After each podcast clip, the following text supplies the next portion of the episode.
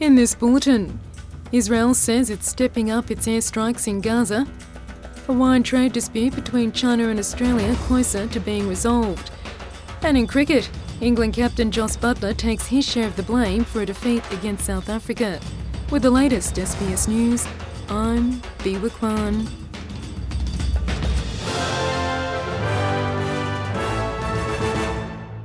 An Israeli military spokesman says Israel is stepping up its attacks on the Gaza Strip as part of its next stage of its war on Hamas.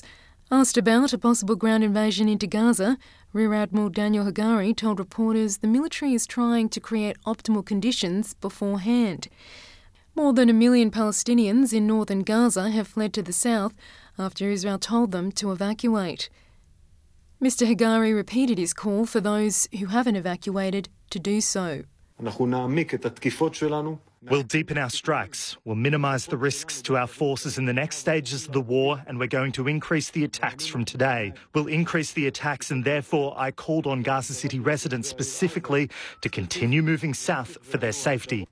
A long awaited convoy of trucks carrying humanitarian aid has entered Gaza for the first time in two weeks. The convoy included 20 trucks. United Nations officials say at least 100 trucks daily are needed and that any aid operation must be sustainable at scale. United Nations head Antonio Guterres says he's pleased to see the aid trucks are finally starting to arrive. I went to the Rafah border crossing. There I saw a paradox, a humanitarian catastrophe playing out in real time. On the one hand, I saw hundreds of trucks teeming with food and other essential supplies. On the other hand, we know that just across the border there are 2 million people without water, food, fuel, electricity, and medicine. Children, mothers, the elderly, the sick. Full trucks on one side, empty stomachs on the other. Prime Minister Anthony Albanese says he has no plans for a diplomatic visit to Israel, despite pressure from the federal opposition to meet with Israel's Prime Minister Benjamin Netanyahu.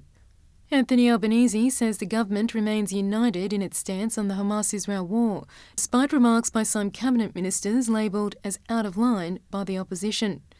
The Prime Minister is travelling to the United States to meet with President Joe Biden, who has recently returned from a brief trip to Israel where he met with Mr. Netanyahu.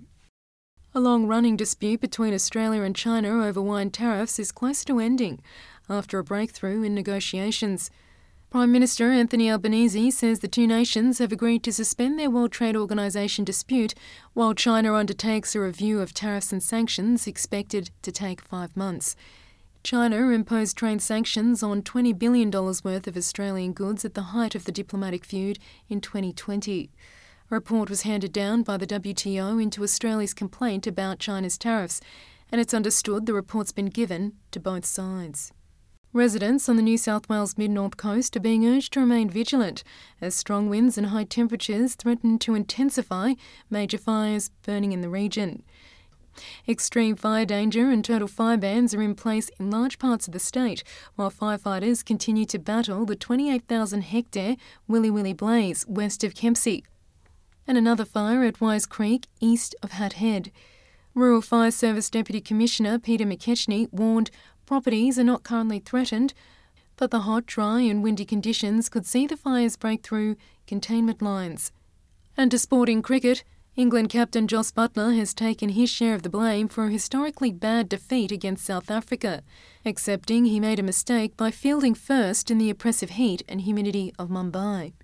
Things could hardly have gone worse for the defending champions, whose World Cup campaign is rapidly disappearing over the cliff edge after three losses in four games, with the Proteas running away with a 229 run win. That was England's heaviest ever defeat in terms of runs, while South Africa's score of 7 to 399 was a second undesired record. Buttler told Fox it's a disappointing result leaves us with no room for error. Um, you know, we have to, to probably win every game from here on in. Um, you know, and that's the situation we find ourselves in. And that's the latest from the SBS Newsroom.